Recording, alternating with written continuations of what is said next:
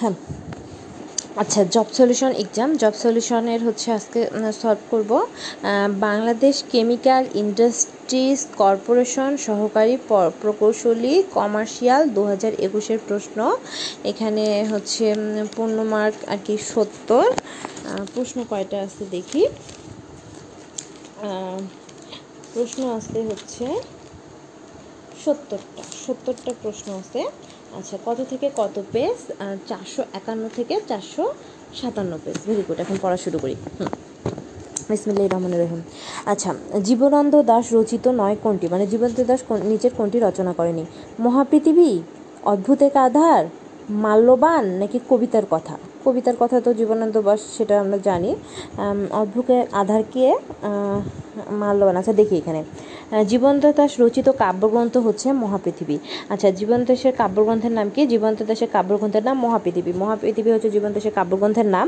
তারপরে জীবন দাসের একটি উপন্যাসের নাম হচ্ছে মাল্যবান। আর জীবন্ত দাসের প্রবন্ধ গ্রন্থ হচ্ছে কবিতার কথা। জীবন্ত দাসের প্রবন্ধ গ্রন্থ হচ্ছে কবিতার কথা। অদ্ভুতের কাদার এটা কার? অদ্ভুতের কাদার হচ্ছে অদ্ভুত এক আধার নামে জীবন অদ্ভুত এক আধার নামে শামসুর রহমানের শামসুর রহমানের উপন্যাস রয়েছে। অদ্ভুত এক আধার নামে, অদ্ভুত এক আধার নামে শামসুর রহমানের উপন্যাস রয়েছে। আচ্ছা জীবন কবিতা থাকলেও আর কি অদ্ভুত এক আধার নামে শামসুর রহমানের উপন্যাস রয়েছে, সেটা আমরা জানি। তাহলে মাল্যবান কি? মাল্যবান হচ্ছে জীবনানন্দ দাসের উপন্যাস। মাল্যবান কি? মাল্যবান জীবনানন্দ দাসের উপন্যাস। কবিতার কথা জীবনানন্দ প্রবন্ধ। আর মহাপৃথিবী মহাপৃথিবী হচ্ছে মহাপৃথিবী হচ্ছে জীবনানন্দ দাসের কাব্যগ্রন্থ। ভেরি গুড আচ্ছা পাদচ্ছেদ বলা হয় কোন জ্যোতিচিহ্নকে? পাদচ্ছেদ বলা হয় দাড়িকে মনে হয় সাধারণত। না, পাদচ্ছেদ কাকে বলা হয়? পাদচ্ছেদ বলা হয়, পাদচ্ছেদ বলা হয় কমাকে কমাকে। আচ্ছা পাদচ্ছেদ কাকে বলা হয়? পাদচ্ছেদ বলা হয় কমাকে। কমা কমাকে বলা হয় পাদচ্ছেদ। ঠিক আছে? বাংলা সাহিত্যে জ্যোতিচনের প্রবর্তককে জ্যোতিচনের প্রবর্তক হচ্ছে ঈশ্বরচন্দ্র ঈশ্বরচন্দ্র বিদ্যাসাগর। আর দাড়িকে কি বলা হয়? দাড়িকে বলা হয় পূর্ণচ্ছেদ। হ্যাঁ দাড়ি হচ্ছে পূর্ণচ্ছেদ। আর পাদো মানে অর্ধেক। পাদো মানে নিচের দিকে ছেদ করে।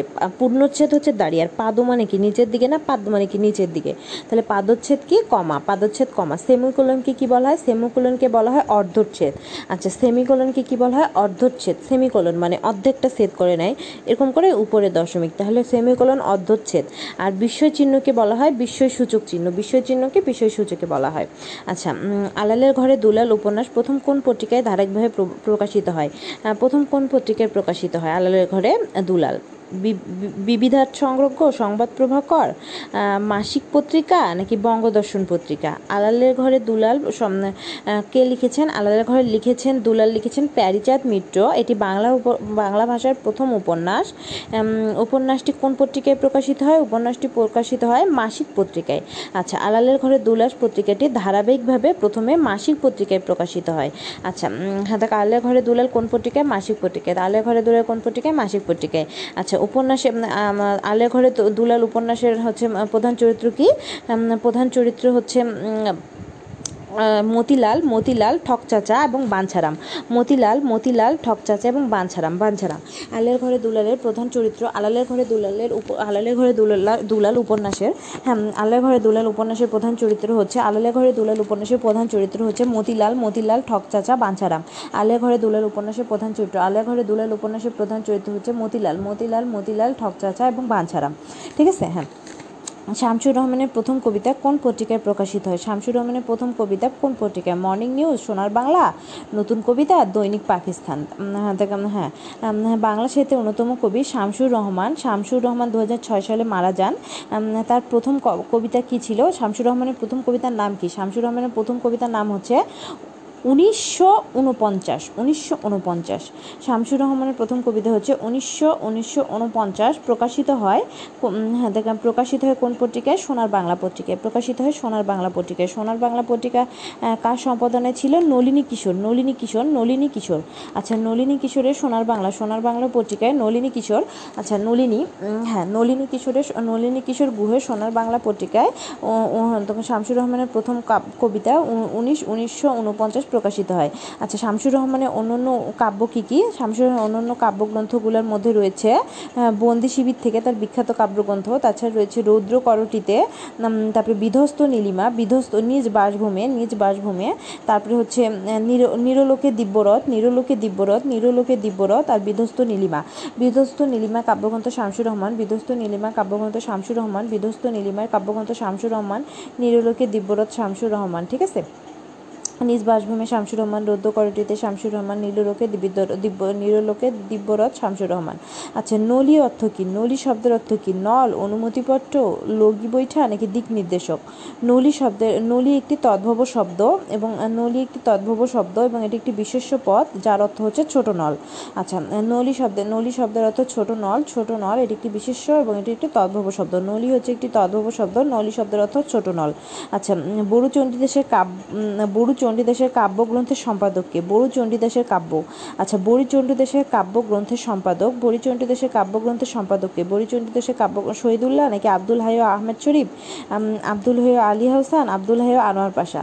আচ্ছা বড়ু চণ্ডীদাসের কাব্যগ্রন্থের সম্পাদক হচ্ছে আব্দুল হাইও আনোয়ার পাশা। আব্দুল হাইও আনোয়ার পাশা আব্দুল হাইও আনোয়ার পাশা। বড়ু চণ্ডীদাসের কাব্য বড়ু চণ্ডীদাস বড়ু চণ্ডী হ্যাঁ দেখেন হ্যাঁ, মধ্যযুগের প্রধান কাব্যের নাম কি? মধ্যযুগের প্রধান প্রথম কাব্য। আচ্ছা মধ্যযুগের প্রথম কাব্য শ্রীকৃষ্ণ কীর্তন।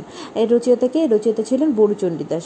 কাব্যটি উদ্ধার করেন কে? বড়ুচণ্ডী কাব্যটি উদ্ধার করেন বসন্ত রঞ্জন রায় বড়ুচণ্ডী দাসের কাব্যগ্রন্থের সম্পাদনা করেন বড়ুচণ্ডী দাসের কাব্যগ্রন্থের সম্পাদনা করেন আব্দুল হাই এবং আনোয়ার পাশা। আব্দুল হাই, হাইয়ের সাথে বড়ুচণ্ডী দাসকে বড়ুকে হাই দিছে আর দিয়ে বলছে, আমি আনোয়ার পাশা। আনোয়ার পাশা আব্দুল হাই এবং আনোয়ার পাশা। আনোয়ার পাশা বড়ুচণ্ডী দাসের কাব্যগ্রন্থের কাব্যের সম্পাদনা করেন।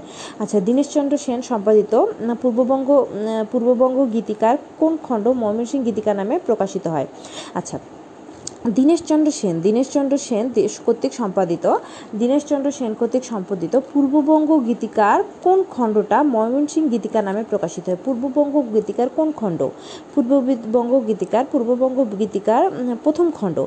ডক্টর দীনেশচন্দ্র সেনের উদ্যোগে বাংলাদেশের বিভিন্ন স্থান থেকে যেসব গীতিকা সংগৃহীত হয়েছিল, তা কলিকাতা বিশ্ববিদ্যালয় কর্তৃক, যে সকল গীতিকা সংগৃহীত কলিকাতা বিশ্ববিদ্যালয় কর্তৃক ময়মনসিংহ গীতিকা ও পূর্ববঙ্গ গীতিকা নামে চার খণ্ডে প্রকাশিত হয়। কয় খণ্ডে? চার খণ্ডে প্রকাশিত। হয় প্রথম প্রথম খণ্ড হিসেবে ময়মনসিংহ গীতিকা। প্রথম খণ্ড হিসেবে ময়মনসিংহ গীতিকা। তাহলে পূর্ববঙ্গ গীতিকার প্রথম খণ্ড হিসেবে ময়মনসিংহ গীতিকা উনিশশো তেইশ সালে প্রকাশিত হয়। উনিশশো তেইশ সালে প্রথম খণ্ড হিসেবে ময়মনসিংহ গীতিকা কলকাতা, কলিকাতা বিশ্ববিদ্যালয় থেকে কর্তৃক প্রকাশিত হয়। আচ্ছা কোন বাক্যটি অশুদ্ধ? আপনি সপরিবারে আমন্ত্রিত। গতকালের সবাই কোন বাক্যটি অশুদ্ধ? গতকালের সবাই সকল শিক্ষক ও অভিভাবক উপস্থিত ছিলেন। লোকটি নিরপরাধী। অন্ধজনের দেহ আলো। এটার কী হবে? এটা ভুল হচ্ছে। লোকটি নিরপরাধী হয় না, লোকটি নিরপরাধ। এখানে হবে লোকটি নিরপরাধ, তার মানে এটা ভুল আসছে অন্ধজনের দেহ আলো, এটা ঠিক আছে। গতকালে সবাই সকল শিক্ষক, অভিভাবক উপস্থিত ছিলেন, এটাও ঠিক আছে। আপনি সপরিবারে আমন্ত্রিত, এটাও ঠিক আছে। আপনি সপরিবারে আমন্ত্রিত, এটাও ঠিক আছে। আচ্ছা তারপরে এখানে কি বলছে? প্রথম থেকে প্রথম, এটা কি ধরনের পরিবর্তন? পর, প্রথম থেকে প্রথম, তার মানে ভাঙে গেছে। ভাঙে গেলে এটাকে আমরা কি বলব? ভাঙে গেলে এটাকে বলব অপিনিহিতি। তাই না?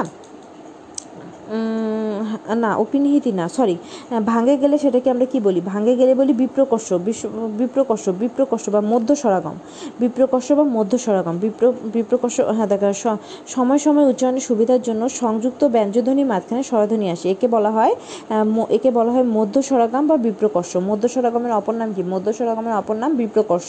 বিপ্রকর্ষ, যেমন প্রথম থেকে প্রথম, দুর্জন থেকে দুরুজন, মুক্তা থেকে মুকুতা, প্রীতি থেকে প্রীতি। এটা কি? এটা বিপ্রকর্ষ বা হচ্ছে বিপ্রকর্ষ বা মধ্য স্বরগম আচ্ছা নেমেসিস নাটকের পটভূমি কি? নেমেসিস নাটকের প্রথমে মনন্তর ভাষা আন্দোলন, দেশভাগ গণ অভ্যুত্থান।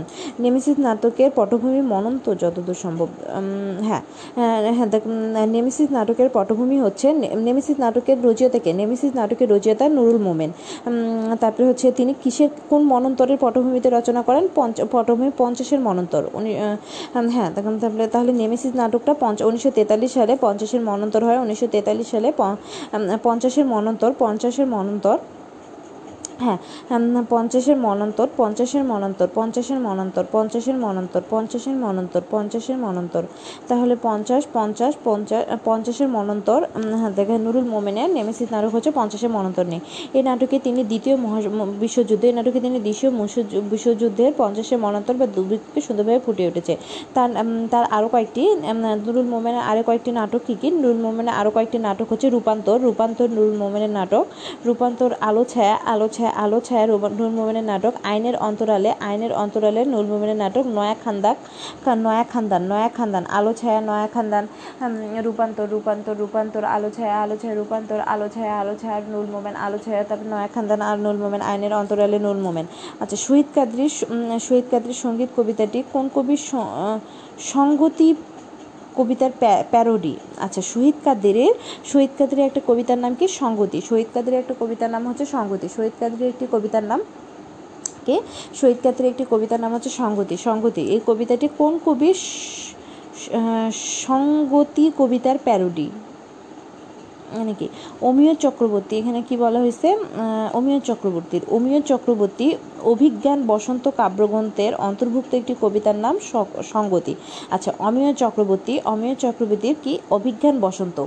অমিয় চক্রবর্তীর অভিজ্ঞান বসন্ত কাব্যগ্রন্থের অমিয় চক্রবর্তী, অমিয় চক্রবর্তীর অভিজ্ঞান বসন্ত হ্যাঁ অমিয় চক্রবর্তীর অভিজ্ঞান বসন্ত, অমি- অমিয় চক্রবর্তী, অমিয় চক্রবর্তীর অভিজ্ঞান বসন্ত কাব্যগ্রন্থের হ্যাঁ অমিয় চক্রবর্তীর অমিয় চক্রবর্তীর অভিজ্ঞান বসন্ত অমিয় চক্রবর্তীর অভিজ্ঞান বসন্ত কাব্যগ্রন্থের অমিয় চক্রবর্তীর অভিজ্ঞান বসন্ত কাব্যগ্রন্থের হ্যাঁ অমিয় চক্রবর্তীর অভিজ্ঞান বসন্ত অমিয় চক্রবর্তীর অভিজ্ঞান বসন্ত কাব্যগ্রন্থের অভিজ্ঞান বসন্ত কাব্যগ্রন্থের একটি কবিতা হচ্ছে সংগতি, একটি কবিতা হচ্ছে অভিজ্ঞান বসন্ত। এ কবিতার উল্লেখযোগ্য, এ কবিতার উল্লেখযোগ্য চরণ হচ্ছে তোমার সৃষ্টি, আমার সৃষ্টি, তার সৃষ্টি, অভিজ্ঞান বসন্ত। হ্যাঁ দেখেন, উল্লেখযোগ্য চরণ হচ্ছে সংগতির তোমার সৃষ্টি, আমার সৃষ্টি তার সৃষ্টির মাঝে যত কিছু সুর, যা কিছু বেসুর বাজে যত কিছু সুর, যা কিছু বেসুর বাজে মেলাবেন। শহীদ আর শহীদ কাদরির সংগতি শহীদ কাদরির শহীদ কাদরির সংগতি কবিতার উল্লেখযোগ্য দুটি চরণ হচ্ছে প্রেমিক মিলবে প্রেমিকার সাথে ঠিকই, কিন্তু শান্তি পাবে না পাবে না পাবে না। ঠিক আছে হ্যাঁ। আচ্ছা রবীন্দ্র, শহীদ কাদ্রির সঙ্গতি, অমীয় হ্যাঁ অমীয় অমীয় অমীয় চক্রবর্তীর সঙ্গতি কোন কাব্যগ্রন্থের অভি, অভিজ্ঞান বসন্ত? আচ্ছা রবীন্দ্রনাথের মেঘদূত কোন কাব্যগ্রন্থের প্রকাশিত হয়? রবীন্দ্রনাথের মেঘদূত কবিতাটা মেঘদূত কাব্য কবিতাটা কোন কাব্যগ্রন্থে প্রকাশিত হয়? হ্যাঁ দেখেন মেঘদূত হচ্ছে কি খনিকা জানি না। হ্যাঁ দেখ সংস্কৃত কবি দেখ হ্যাঁ কালিদাসের মেঘদূত কাব্যের অনুপ হ্যাঁ সংস্কৃত কবির নাম কি? সংস্কৃত কবি কালিদাস মেঘদূত রচনা করেন মেঘদূত রচনা করেন হ্যাঁ, সংস্কৃত কবির নাম কি? কালিদাস। সংস্কৃত কবি সংস্কৃত কবি কালিদাস মেঘদূত রচনা করেন তার প্রেরণায় রবীন্দ্রনাথ ঠাকুর তার বিখ্যাত কবিতা মেঘদূত রচনা করেন। এ কবিতাটি মানসিক কাব্যগ্রন্থের অন্তর্গত। আচ্ছা তাহলে উম, রবীন্দ্রনাথের মেঘদূত কাব্যগ্রন্থ কবিতাটি রবীন্দ্রনাথের মেঘদূত কা- কবিতাটি রব- রবীন্দ্রনাথের হ্যাঁ মেঘদূত মেঘদূত মেঘদূত কাব্যগ্রন্থ মেনলি মেঘদূত কাব্যগ্রন্থ রচনা করেন কালিদাস কালিদাস কালিদাস মেঘদূত কাব্যগ্রন্থ রচনা করেন মেঘদূত কাব্যগ্রন্থ রচনা করেন কালিদাস এবং এম, হ্যাঁ রাস- রবীন্দ্রনাথের রবীন্দ্রনাথের মেঘদূত মেঘদূত মেঘদূত মেঘদূত কবিতাটি কোন কাব্যগ্রন্থের? মানসিক কাব্যগ্রন্থের অন্তর্গত। আচ্ছা। সামন্তবাদ ও পুঁজিবাদের দ্বন্দ্ব দেখা যায় কোন গল্পে? সামন্তবাদ সামন্তবাদ সামন্তবাদ ও পুঁজিবাদের দ্বন্দ্ব দেখা যায় কোন গল্পে? হ্যাঁ জলসাঘর জলসাঘর গল্পের রচয়িতাকে জলসাঘর গল্পের রচয়িতা জলসাঘর গল্পের রচয়িতা তারাশঙ্কর। আচ্ছা জলসাঘর গল্পের রচয়িতাকে জলসাঘর জলসাঘর গল্পের জলসাঘর গল্পের রচয়িতা তারাশঙ্কর এবং এ গল্পে সামন্তবাদ ও পুঁজিবাদের দ্বন্দ্ব দেখা যায়। অন্যদিকে তার রচিত উপন্যাস হচ্ছে অন্যদিকে তারাচরণ তারাশঙ্কর বন্দ্যোপাধ্যায় তারাশঙ্কর বন্দ্যোপাধ্যায়ের উম, রচিত উপন্যাস হচ্ছে কালিন্দী কালিন্দী কালিন্দী হ্যাঁ কালিন্দী, তার রচিত উপন্যাস হচ্ছে কালিন্দী কালিন্দী, রায়কমল রায়কমল এবং গল্প অগ্রদানী, গল্প অগ্র, তার তার রচিত গল্পের নাম কি? অগ্রদানী অগ্রদানী। তারাশঙ্করের রচিত গল্পের নাম অগ্রদানী, তারাশঙ্করের রচিত গল্পের নাম অগ্রদানী, তারাশঙ্করের রচিত গল্পের নাম তারাশঙ্করের রচিত হ্যাঁ তারাশঙ্করের রচিত হ্যাঁ দেখ তারাশঙ্করের রচিত গল্পের নাম অগ্রদানী তারাশঙ্করের রচিত গল্পের নাম অগ্রদানী তারাশঙ্করের রচিত গল্পের নাম তারাশঙ্করের রচিত গল্পের নাম হচ্ছে অগ্রদানী তারাশঙ্কর হ্যাঁ হ্যাঁ দেখেন তারাশঙ্কর রচিত গল্পের নাম হচ্ছে অগ্রদানী তারাশঙ্কর রচিত গল্পের নাম অগ্রদানী তারাশঙ্কর রচিত হ্যাঁ উম, তারাশঙ্কর রচিত গল্পের নাম কি তারাশঙ্কর রচিত গল্পের নাম হচ্ছে অগ্রদানী অগ্রদানী অগ্রদানী অগ্রদানী তারাশঙ্কর রচিত গল্পের নাম অগ্রদানী তারাশঙ্কর রচিত গল্পের নাম অগ্রদানী এবং তারাশঙ্করের দুটি উপন্যাস আছে উপন্যাসের নাম কি কাল- কালিন্দী কালিন্দী ও রাইকমল তারাশঙ্কর তারাশঙ্কর বন্দ্যোপাধ্যায়, কালিন্দী এবং রায়কমল, কালিন্দী কালিন্দী কালিন্দী, তারাশঙ্কর বন্দ্যোপাধ্যায় তারাশঙ্কর বন্দ্যোপাধ্যায় না বন্দ্যোপাধ্যায় হ্যাঁ তারাশঙ্কর বন্দ্যোপাধ্যায় রচিত উপন্যাস হচ্ছে কালিন্দী কালিন্দী কালিন্দী কালিন্দী কালিন্দী, তারাশঙ্কর, কালিন্দী কালিন্দী, তারাশঙ্কর আর রায়কমল, তারাশঙ্কর এবং গল্প হচ্ছে অগ্রদামী আর তারাশঙ্করের হচ্ছে একটি গল্প, আরেকটি গল্প রয়েছে, সেটা হচ্ছে রায়কমল। রায়কমল গল্পে পুঁজিবাদ এবং সাম- সামন্তবাদের দ্বন্দ্ব দেখা যায়। আচ্ছা তাতারি কোন উপন্যাসের চরিত্র? তাতারি তাতারি কোন উপন্যাসের চরিত্র? তাকে চিলেকোটা সেবাই কীর্তিদাস হাসি লালু সালু নাকি চাঁদের অমাবস্যা উম, শওকত ওসমান। শওকত ওসমানের রচনা কি? শওকত ওসমানের পুতিকের স্ত্রীর উপন্যাসের নাম কি? কীর্তিদাসের হাসি। এবং এই উপন্যাসে হ্যাঁ এই উপন্যাস উনিশশো ছেষট্টি সালে আদমজি সাহিত্য পুরস্কার লাভ করে। হ্যাঁ তো কীর্তিদাসের হাসি এবং এই উপন্যাসের প্রধান চরিত্র হচ্ছে তাতারি। তাহলে তাতারি কোন কোন গল্পের কোন উপন্যাসের চরিত্র? তাতারি হচ্ছে তাতারি হচ্ছে শওকত ওসমানের কীর্তিদাসের হাসি। তাতারি হচ্ছে তাতারি হচ্ছে হ্যাঁ তাতারি হচ্ছে শওকত ওসমান শওকত ওসমানের কীর্তিদাসের হাসি। এটি আদমজি পুরস্কার লাভ করে আর কি কীর্তিদাসের হাসি উপন্যাসটি। শওকত ওসমানের ত্রয়ী উপন্যাস হ্যাঁ উপন্যাস দক্ষিণায়নের দিনে শেষ খণ্ড কোনটি? আচ্ছা ত্রয়ী উপন্যাস শওকত আলীর একটি ত্রয়ী উপন্যাস আছে সেটা কি দক্ষিণায়নের দিনে? উম, শওকত শওকত ওসমান শওকত ওসমানের ত্রয়ী উপন্যাস শওকত ওসমান শওকত ওসমানের ত্রয়ী উপন্যাসের নাম কি?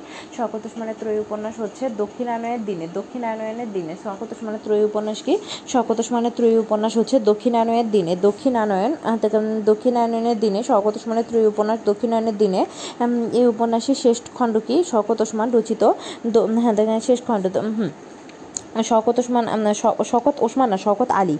ও সরি শওকত আলী শওকত আলী আলী শওকত আলীর তরুণ উপন্যাস দক্ষিণায়নের দিনে। শওকত আলী শওকত আলী রচিত দক্ষিণায়নের দিন শওকত আলী রচিত দক্ষিণায়নের দিন কুলাই কুলাই কালস্রোত এবং পূর্ব পূর্বরাত্রির পূর্বদিন উপন্যাস তিনটি যথাক্রমে সাপ্তাহিক সাপ্তাহিক সাপ্তাহিক বিচিত্রায় ঈদ সংখ্যায় প্রকাশিত হয়। উনিশশো ছিয়াত্তর সাতাত্তর আটাত্তর সালে তিনটি উপন্যাসকে পাঠ্যপাঠটি একই হয়। লেখক ত্রয়ী উপন্যাস একত্রে দক্ষিণায়নের দিন ত্রয়ী উপন্যাস দক্ষিণায়নের দিন নামে প্রকাশ করেছেন। এখানে পাঠ্যপাঠটি একই হয় দক্ষিণায়নের দিন নামে প্র- প্রকাশ করেছেন মানে প্রথমটার নামে। তাহলে শওকত আলী রচিত উপন্যাস তিনটে কী কী? ত্রয়ী উপন্যাস দক্ষিণায়নের দিন দক্ষিণায়নের দিন, কুলাই কালস্রোত, দক্ষিণায়নের দিন, কুলাই কালস্রোত পূর্বরাত্রি পূর্বদিন পূর্বরাত্রি পূর্বদিন। হ্যাঁ দক্ষিণায়নের দিন দক্ষিণায়নের দিন, কুলাই কালস্রোত পূর্বরাত্রি পূর্ব- পূর্বদিন। দক্ষিণায়নের দিন দক্ষিণায়নের দিন, কুলাই কালস্রোত দক্ষিণায়নের দিন, কুলাই কালস্রোত পূর্বরাত্রি পূর্বদিন। হ্যাঁ তাহলে কী কী? দক্ষিণায়নের দিন দক্ষিণায়নের দিন হ্যাঁ তো কুলে দক্ষিণায়নের দিন কুলে কালস্রোত দক্ষিণায়নের দিন কুলে কালস্রোত পূর্বরাত্রি, পূর্বদিন। দক্ষিণায়নের দিন কুলে কালস্রোত দক্ষিণায়নের দিন কুলে কালস্রোত পূর্বরাত্রি, পূর্বদিন। দক্ষিণায়নের দিন কুলে কালস্রোত দক্ষিণায়নের দিন দক্ষিণায়নের দিন কুলে কালস্রোত পূর্বরাত্রি, পূর্বদিন। শকত শকতালি শকতালি আলী শকত আলী ত্রয়ী উপন্যাস ঠিক আছে? হুম। বাংলাদেশের আঞ্চলিক অভিধানের প্রধান সম্পাদক কি? বাংলাদেশের আঞ্চলিক অভিধান। আঞ্চলিক অভিধান তো শহীদুল্লাহ যতদূর সম্ভব। হ্যাঁ হ্যাঁ ডক্টর মোহাম্মদ শহীদুল্লাহ একজন হ্যাঁ ভাষাবিদ ছিলেন। তিনি উনিশশো ষাট সালে উনিশশো ষাট সালে বাংলা একাডেমিতে যোগদান করেন। তার সম্পাদনায় উনিশশো পঁয়ষট্টি সালে দেখেন বাংলাদেশে আঞ্চলিক ভাষার অভিধান প্রকাশিত হয়। তাহলে শহীদুল্লাহ একজন ভাষাবিদ ছিলেন। শহীদুল্লাহ শহীদুল্লাহ উনিশশো ষাট সালে বাংলা একাডেমিতে যোগদান করেন এবং তার সম্পাদনায় উনিশশো পঁয়ষট্টি সালে বাংলাদেশের আঞ্চলিক ভাষার অভিধান প্রকাশিত হয়। আচ্ছা দিশরযুক্ত শব্দ কোনটি? তৈল, রক্ষক, স্বর্ণ নাকি আবরণ? দিশরযুক্ত শব্দ হচ্ছে দিশর মানে দুইটি দিশর যুক্ত ধ্বনি মানে দুইটি স্বর আসতে ঠিক আছে? তৈলই হবে, তৈল ওই আসতে ওইটা একটা দিশর না? হ্যাঁ। তাহলে সতেরো কী হবে? সতেরো ক, ঠিক আছে। পাশাপাশি দুটি স্বরধ্বনি থাকলে তাদেরকে কি বলে? দিশর বলে। হ্যাঁ যৌগিক স্বরধ্বনি যোগ, তাদেরকে কেউ বলে যৌগিক স্বর বা দিশর বলে। ঠিক আছে? ওই, ও, এগুলো হচ্ছে দিশর। ঠিক আছে, এখন ইংলিশ অংশ। My boss wants the work হ্যাঁ মাই বস আমার বস চায় ওয়ান্টস চায় দ্য ওয়ার্ক ড্যাশ করতে before long before long long হওয়ার পূর্বে আমার বস ওয়ান্টস চায় দ্য ওয়ার্ক ফিনিশিং করতে নাকি ফিনিশড করতে? এখানে দুটার মধ্যে একটা হবে, হয় ফিনিশিং হবে না ফিনিশড হবে। তো ওয়ান্টসের পর যত দূর হয় শুধু ফিনিশ হবে না হলে ফিনিশিং হবে? হ্যাঁ যত ওয়ান্টসের পর সাধারণত কী হয়? ওয়ান্টসের পরে এখানে বলছে যে প্রদত্ত বাক্যটিতে মাই সাবজেক্টের পরে ওয়ান্স একটা ফাইনাইট ভার্ব আছে। তারপরে নন ইনফাইনিটিভ ভার্ব বসবে। তারপর তারপর শূন্যস্থানে একটি নন ফাইনিট ভার্ব বসলে। বিফোর লং অর্থ নিকট ভবিষ্যৎ। বিফোর লং শব্দের অর্থ কি? নিকট ভবিষ্যৎ। বিফোর লং বিফোর লং মানে নিকট ভবিষ্যৎ। শীঘ্রই কাজটি সম্পন্ন করতে হবে। অর্থ, অর্থে শূন্যস্থানে ফিনিশড হবে। ফিনিশড বসবে, অর্থাৎ পাস্ট পার্টিসিপল বসালে বাক্যটি অর্থপূর্ণ হয়। ফিনিশিং হবে না, তাহলে কি হবে? ফিনিশড হবে। মাই বস আমার বস ওয়ান চায় কি চায়? কাজটি ফিনিশড করতে, শেষ করতে before before long before long মানে নিকট ভবিষ্যতে। দেখেন বিফোর লং বিফোর লং মানে নিকট ভবিষ্যতে। বিফোর লং মানে কি? বিফোর লং শব্দের অর্থ হচ্ছে বিফোর লং শব্দের অর্থ নিকট ভবিষ্যতে। বিফোর লং মানে নিকট ভবিষ্যতে। বিফোর লং মানে নিকট ভবিষ্যতে বা শীঘ্রই। বিফোর লং বিফোর লং মানে শীঘ্রই শীঘ্রই বিফল হোক মানে শীঘ্রই বা নিকট ভবিষ্যতে। তাহলে এখানে কি হবে? নন ফাইনাইট ভার্ব হবে। এখানে নন ফাইনাইট এখানে একটা নন ফাইনাইট ভার্ব হবে। তাহলে ফিনিশিং হইল না। বসল হচ্ছে ফিনিশড ফিনিশড দেখ, আমার বস ওয়ান্স আমার বস বস চায় দ্য ওয়ার্ক ফিনিশড করতে, ঠিক আছে? কাজ তো নিজে নিজে কারোর দ্বারা শেষ হয় এই জন্য ফিনিশড বসল। আচ্ছা তারপরে কি the lion rushed dash the rabbit রাষ্ট্রের পরে কি প্রপোজিশন হয়? আচ্ছা রাষ্ট্রের পরে হয় রাসের পরে কি হয়? অ্যাট হয় অন হয়, না টু হয়, না উইথ হয়? আচ্ছা রাসের পরে হয় at rush at rush at ইডিয়মটির অর্থ কারোর দিকে বা কোনো দিকে। Rushed at the lion rushed at the rabbit তারপরে কি কোনো দিকে বা কারোর দিকে আক্রোশের সাথে ধাবিত হওয়া। আচ্ছা রাস অ্যাট মানে রাস অ্যাট রাসের সাথে সবসময় অ্যাট বসে। রাস অ্যাট মানে কারও দিকে বা কোনো দিকে আক্রোশের সাথে ধাবিত হয়। রাশাট বা রাশাট রাশাট মানে হচ্ছে কারও দিকে বা কোনো দিকে কোনো দিকে বা কারও দিকে আকর্ষের সাথে ধাবিত হওয়া। আচ্ছা রাশাট মানে কি? রাশাট মানে হচ্ছে রাশাট মানে হচ্ছে কারও দিকে বা কোনো দিকে আকর্ষের সহিত ধাবিত হওয়া। হুম। রাশাট মানে তাহলে কি? রাশাট মানে কারও দিকে বা কোনো দিকে আক্রোশের সাথে ধাবিত হওয়া। ঠিক আছে? রাশাট মানে কারও দিকে বা কোনো দিকে। রাশাট মানে কারও দিকে বা কোনো দিকে আক্রোশের সাথে ধাবিত হওয়া। আর রাশ টু ডু সামথিং, অর্থ কোনো কিছু করতে দ্রুততার সাথে অগ্রগামী হওয়া। আর রাশ টু ডু সামথিং মানে কোনো কিছু রাশ টু রাশ টু হলে কোনো কিছু করতে দ্রুততার সাথে অগ্রগামী হওয়া। আর হচ্ছে আক্রোশের সাথে কোনো দিকে ধাবিত হওয়া বলতে রাশাট আর হচ্ছে কোনো কিছু করতে দ্রুততার সাথে ধাবিত হওয়া বলতে রাশ টু বসে। ঠিক আছে? প্রদত্ত শূন্যস্থানে রাশের বলবে আচ্ছা they select me for the job they select me তারা আমাকে সিলেক্ট করল for the job only dash merit only with merit only on merit only in merit নাকি অনলি অ্যালং মেরিট আচ্ছা মেরিট অর্থ মেধা বা যোগ্যতা বা উৎকর্ষ, ঠিক আছে? মেধা মেরিট মেরিটের পূর্বে অন বসালে দাঁড়ায় যোগ্যতা বা মেধার ভিত্তিতে। মেরিটের পরে অন বসলে বোঝায় যোগ্যতা বা মেধার ভিত্তিতে। তাহলে আমাকে আমার চাকরির জন্য মেধা বা যোগ্যতার ভিত্তিতে নির্বাচন করা হলো। আচ্ছা তাহলে এখানে কী বলবে? Job only on merit on merit মানে যোগ্যতার ভিত্তিতে। অন মেরিট মানে কী হবে? যোগ্যতার ভিত্তিতে। On merit on on merit মানে যোগ্যতার যোগ্যতার ভিত্তিতে। অন মেরিট মানে মেধার ভিত্তিতে বা যোগ্যতার ভিত্তিতে। আচ্ছা you will see sings of dash you will see তুমি দেখবে সিংস অফ ড্যাশ এভরিহার সব জায়গায় কিসের গান দেখবে? ইউ উইল সি তুমি দেখবে সিংস গান, কিসের গান? এখানে একটা নাউন বসবে। ডেকোরেশন সিংস নাকি beauty sings beauty noun beauty sings everywhere which speak well, যেটা খুব সুন্দরভাবে বলে for the dash of this people. For the dash, এটাও নাউন বসবে। For the careful of this people, এটা হবে না। আচ্ছা এটা কী হবে একুশ নাম্বারটা? এটা ইন্ডাস্ট্রি এবং প্রসপারিটি হবে। আচ্ছা ডেকোরেশন অর্থ কী? ডেকোরেশন মানে সাজসজ্জা, সেন্স অর্থ চেতনা ক্লিয়ার অর্থ স্বচ্ছ ডেব্রিস অর্থ ডেব্রিস ডেব্রিস মানে কি? ডেব্রিস মানে হচ্ছে ডেব্রিস মানে হচ্ছে ডেব্রিস অর্থ মানে ধ্বংসাবেশ, ডেব্রিস মানে ধ্বংসাবেশ, বিউটি সৌন্দর্য, কেয়ারফুল, সতর্ক ইন্ডাস্ট্রি পরিশ্রম ইন্ডাস্ট্রি পরিশ্রম ইন্ডাস্ট্রি মানে পরিশ্রম বা অধ্যাবসায়, প্রসপারিটি মানে কি? প্রসপারিটি মানে উন্নতি, প্রসপারিটি মানে উন্নতি। হ্যাঁ তো অর্থগত দিক দিয়ে ইন্ডাস্ট্রি এবং প্রসপারিটি বসালে অর্থপূর্ণ হয়, সেটা কি? You will see sing of industry everywhere তুমি সব জায়গায় দেখবে পরিশ্রমের চিহ্ন, সাইন, ও সিং না sign. Will see sign of industry তুমি সব জায়গায় কিসের সাইন দেখবে? পরিশ্রমের সাইন দেখবে। হুইচ স্পিক ওয়েল যেটি ভালোভাবে বলে for the dash of this people যেটি ভালোভাবে বলে এই এই মানুষদের যেটি ভালোভাবে প্রকাশ করে এই মানুষদের উন্নতির জন্য। যেটি ভালোভাবে কি প্রকাশ করে? এই মানুষদের উন্নতির জন্য যেটি ভালোভাবে প্রকাশ করে। প্রসপারিটি মানে উন্নতি প্রসপারিটি মানে উন্নতি। আচ্ছা।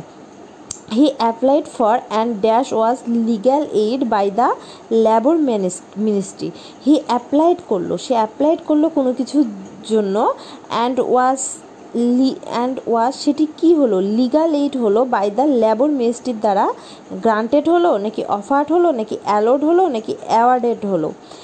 সেটি ল্যাবর মিনিস্ট্রির দ্বারা কি হবে? আচ্ছা অফার মানে কি? অফার মানে কারোর কাছ থেকে কোনো কিছু অফার করা মানে কাউকে কোনো কিছু দিতে চাওয়া। গ্রান্টেড মানে গ্রহণ করা অ্যালোট মানে অনুমতি দেয়া, অ্যাওয়ার্ডেড মানে পুরস্কৃত করা। গ্রান্টেড হওয়ার সম্ভাবনা বেশি মনে হয়। আচ্ছা গ্রান্ট মানে গ্রান্ট মানে কাউকে তার চাওয়ার পরিপ্রেক্ষিতে কোনো কিছু সম্মতি দেওয়া। বিশেষভাবে কোনো কোনো কিছু করার উদ্দেশ্যে আনুষ্ঠানিক বা আইনি অনুমতি প্রদান করা। অ্যালো মানে কোনো কিছু করতে বা ঘটতে দেওয়া। অ্যাড মানে কাউকে পুরস্কার করা। আচ্ছা যেমন টাকা করি অর্থকড়ি মেডেল ইত্যাদি প্রদান করা, ঠিক আছে? বাক্যটিতে অ্যাপ্লাইয়ের পরিপ্রেক্ষিতে লিগাল এইড প্রদান করা হয়েছে, তার মানে গ্রান্টেড হবে।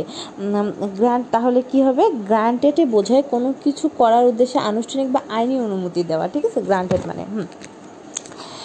The affection of his wife তার ওয়াইফের affection bear him up in the midst of he all his problem bear him up bear him up শব্দের অর্থ কী? বিয়ার হিম আপ, বিয়ার স্তম্ভটি আপ, বিয়ার স্তম্ভটি আপ মানে কি? বিয়ার আপ অর্থ কঠিন সময়ে কাউকে যথেষ্ট চাঙ্গা করা বা উজ্জীবিত রাখা।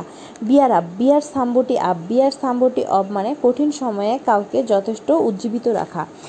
তাহলে কি? তার স্ত্রীর ভালোবাসা তাকে বিয়ার হিম হ্যাপ তাকে চাঙ্গা করে in the midst of his all problem তার সকল সমস্যায় তাকে চাঙ্গা করে। ঠিক আছে? তো টু হাম চাঙ্গা করে ইংলিশ কি? To play away to sustain to deceive deceive মানে প্রতারণা করা এটা তো হবে না। হাম্বেল ডাউন নাকি সাস্টেইন করতে সাস্টেইন করতে সাহায্য করে হবে না। Play play away to humble down মানে এমন কোনো কিছু বলা বা করা যার দ্বারা অহংকার প্রকাশ পায় বা এর দ্বারা নিজেকে ছোট করা হয়। তাহলে হাম্বেল ডাউন মানে কি? হাম্বেল ডাউন মানে অহংকার প্রকাশ করা বা এর দ্বারা নিজেকে ছোট করা, তার মানে এটা হবে না। টু সাস্টেইন মানে ধরে রাখা বা টিকে রাখা, এটা হওয়ার সম্ভাবনা বেশি। টু ডিসিভ মানে কি? টু ডিসিভ মানে প্রতারণা করা। আচ্ছা টু প্লে অ্যাওয়ে মানে কি? প্রতিপক্ষ দলের মাঠে বা স্টেডিয়ামে কোনো টু প্লে অ্যাওয়ে মানে প্রতিপক্ষ দলের মাঠে বা স্টেডিয়ামে কোনো ম্যাচ খেলা। To play away, to play away মানে প্রতিপক্ষ দলের মাঠে বা স্টেডিয়ামে কোনো ইয়ে তাহলে উত্তরটা কী হবে? টু সাস্টেইন, ঠিক আছে? হ্যাঁ টু হাম্বেল ডাউন মানে অহংকার করা বা কাউকে ছোটো করা ডিসিপ মানে প্রতারণা করা, তারপর টু প্যার মানে প্রতিপক্ষ দলের ওখানে খেলা, টু সাস্টেইন মানে ধরে রাখা, ঠিক আছে? বা টিকিয়ে রাখা, আর বিয়ার হিম আপ মানে উজ্জীবিত করা, তাহলে এটাই ঠিক আছে হ্যাঁ। Two lay up to lay up মানে কি? টু লে আপ লে সাধারণত প্যাসিভ অর্থাৎ অসুস্থ বা আহত অবস্থার জন্য কাজ বা চলাফেরায় অক্ষম হওয়া। টু লে আপ মানে কি টু লে আপ মানে অসুস্থ বা আহত অবস্থার জন্য অসুস্থতা বা আহত অবস্থার জন্য চলাফেরায় অক্ষম হওয়া আচ্ছা টু লে আপ মানে কি অসুস্থতা two lay up to lay up মানে তাহলে কি টু লে আপ মানে অসুস্থতা বা অক্ষমতার জন্য টু লে আপ মানে অসুস্থতা বা অক্ষমতার জন্য টু লে আপ মানে অসুস্থতা বা অক্ষমতার জন্য চলাচলে চলাচল করতে না পারা টু লে আপ মানে কি টু লে আপ মানে হচ্ছে অসুস্থতা বা অক্ষমতার জন্য চলাচল করতে না পারা টু লে আপ মানে কি টু লে আপ মানে হচ্ছে অসুস্থতা বা অক্ষমতার জন্য চলাচল করতে না পারা।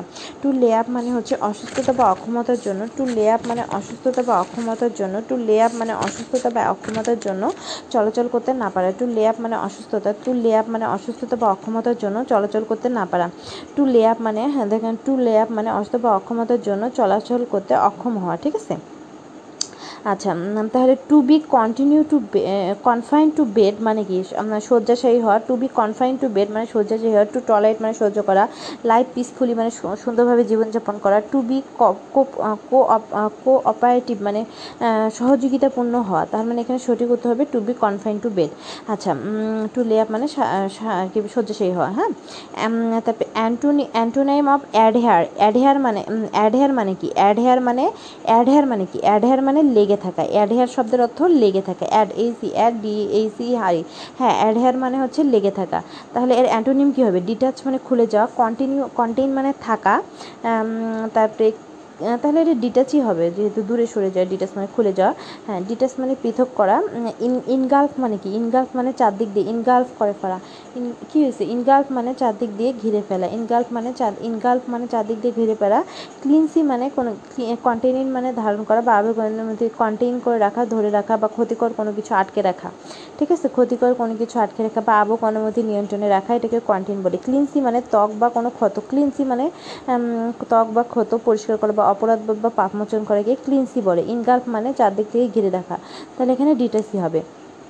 আচ্ছা অ্যান্টোনিটি antonym of mundane M U N mundane mundane মানে কি mun MUN mun D A N E mundane মানে কি জাগতিক বা পার্থিব mundane mundane MUN mun D A N E mundane mundane mundane মানে কি মুন্ডেনি মুন্ডেনি মুন্ডেনি মানে জাগতিক বা পার্থিব জাগতিক বা পার্থিব হ্যাঁ দেখ মুন্ডেনি মানে জাগতিক বা পার্থিব মুন্ডেনি মুন্ডেনি মানে জাগতিক হ্যাঁ হ্যাঁ দেখ মুন্ডেনি মানে কি মুন্ডেনি মানে জাগতিক বা পার্থিব মুন্ডেনি মুন্ডেনি মুন্ডেনি মানে জাগতিক বা পার্থিব মুন্ডেনি মুন্ডেনি মানে হ্যাঁ দেখ মুন্ডেনি মুন্ডেনি মুন্ডেনি মানে হচ্ছে জাগতিক বা পার্থিব মুন্ডেনি মানে জাগতিক বা পার্থিব সাফিসিয়েন্ট মানে পর্যাপ্ত এক্সোটিক মানে কি? এক্সোটিক মানে বহিরাগত বা বাইরে থেকে কোনো দেশের বাইরে থেকে আসা জিনিস পারফেক্ট মানে উপযুক্ত অ্যাজিলি অ্যাজিলি মানে কি? ক্ষিপ্র বা গতিশীল। অ্যাজিলি মানে ক্ষিপ্র বা গতিশীল।